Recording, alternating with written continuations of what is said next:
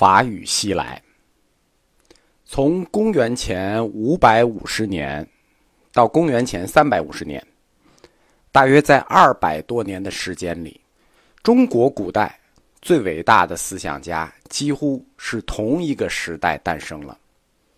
孔子、老子、庄子、墨子，诸多我们尊称为“子”的大思想家，以他们各自的角度阐述他们对人生、社会、宇宙。以及这个世界的认识，他们的这些学说，在后来的两千多年时间里发展，并且构成了我们今天称之为中国文化的基础。那个时代在世界史上称为大黄金时代。在他们同一个时代里头，在遥远的南亚次大陆，乔达摩悉达多诞生了，他同样。也创建了一整套学说，对人生、社会、宇宙和世界的构成与认识提出了自己的阐述。他以及他的学说，后世就发展成为世界三大宗教之一的佛教。他本人则被尊为佛教的教主释迦牟尼。中国的先贤时代过去了大约整整四百年的时间。法语西来，佛教传入了中国。佛教是一种宗教，它的思想、文化以及精神追求都与我们本土文明有巨大的差异。佛教它以一种前所未有的形式展现在我们中国人面前。我们不能说佛教思想与我们中国文化是对立的，但是我们不得不说，他们的思想是我们前所未见的。我们可以简单的对比一下双方的基础概念的差异。比如，世界的基础构成，佛教认为世界的基础构成是四大学说，叫四大构成学说，地水火风构成世界。对应的呢，中国是阴阳五行学说，世界的地理概貌。佛教的世界地图是须弥山为中心的四大部洲，中国呢是以中国为中心的中央帝国与四方蛮夷，这是我们二者的世界地图的差异。这是看世界，怎么看人呢？佛教阐述的宇宙规律叫做四象，成住坏灭，或者叫坏空成住，它是循环的，坏空成住一个圈儿。它落到现实人生里，这四项就叫轮回。生命的规律就是不停的轮回，一世一世的轮回，这是循环观。我们中国的生命观是单向的，但它也不是停止的，它是生生不息的，相续不断。佛教的生命观叫循环观，轮回；中国的生命观叫绵延观，生生不息。我们中国人的世界有两个。地上的凡人和天上的神仙。佛教的世界有两个：有情世间与出世间。凡此种种区别，标志着在我们中国思想中出现了一股巨流，就是佛教思想；也标志着中国文化这一整体中出现了一个巨大的亚文化板块，就是佛教亚文化。这并不是一个小事。因为它背后站的是两个文明古国，他们各自代表两个文明古国的思想。从公元三百年开始，这两种思想就开始发生了碰撞。到了公元四百年左右，这种碰撞的程度就激烈起来了。这种碰撞以鸠摩罗什和庐山慧远的争论为标志，达到了顶峰。此后，一直延续到唐朝。从意识形态的角度看呢，这种碰撞，文化上的碰撞，是一场意识形态的路线斗争，对，提高到路线斗争的地步。因为不是佛教思想征服中国，就是中国文化征服佛教。幸运的是，最终这两种文明，中国文化和佛教思想，他们互相适应了，没有谁消灭了谁，而是彼此同化了。走出一条新的道路，这条道路现在学界也经常有人提，叫佛教的中国化。这个说法是错的，我们必须给予明确的纠正。这条道路不叫佛教的中国化，这条道路就叫中国佛教。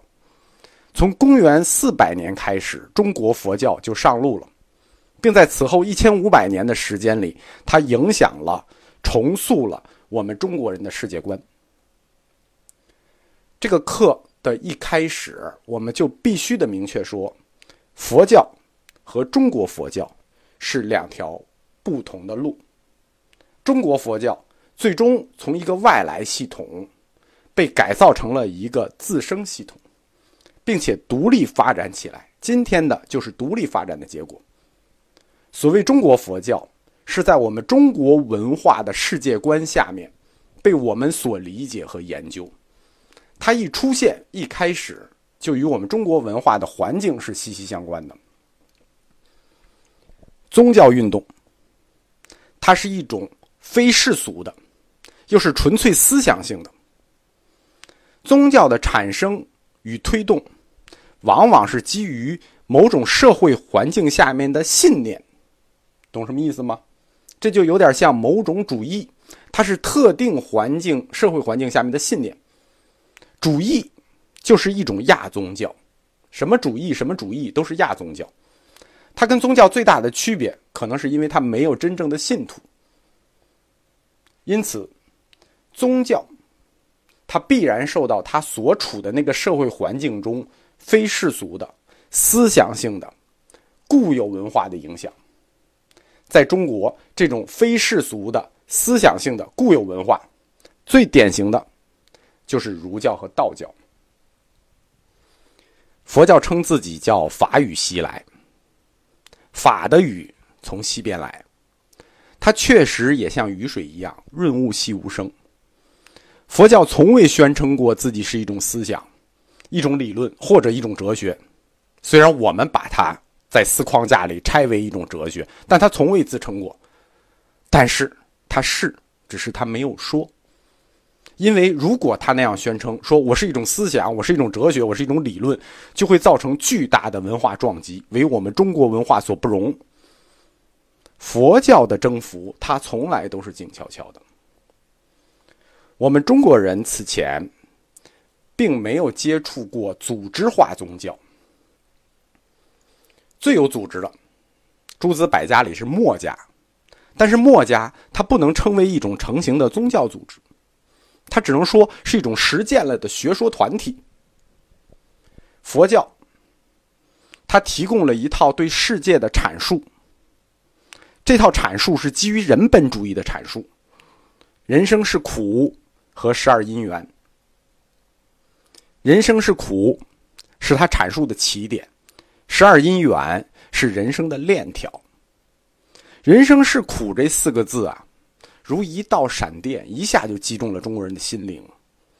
苦集灭道，就像一朵生命之花，让我们中国人看到了生命这种形式，它有可能以另一种形式存在。以及存在另一种未来。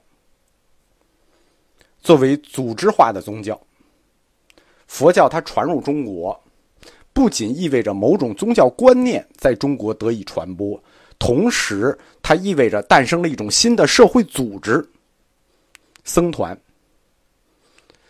组织化宗教，组织化，组织化，你得有组织。佛教教义规定有三宝：佛法僧。这个僧，不光指个体的僧人，也指僧团。僧团的出现是中国文化史上的一件很大的事情，它标志着中国第一个独立存在的神职阶层、神职人员群体出现了，就有点像古埃及出现了祭司阶层。佛教的三宝：佛法僧。它对应基督教的是什么呢？上帝、圣经、神父。组织化宗教的结构都是一样的。僧团，它不光是修行者集团，它也是传教者集团。一个独立的神职人员组织出现，他的职责就必然要推动佛教的传播和发展。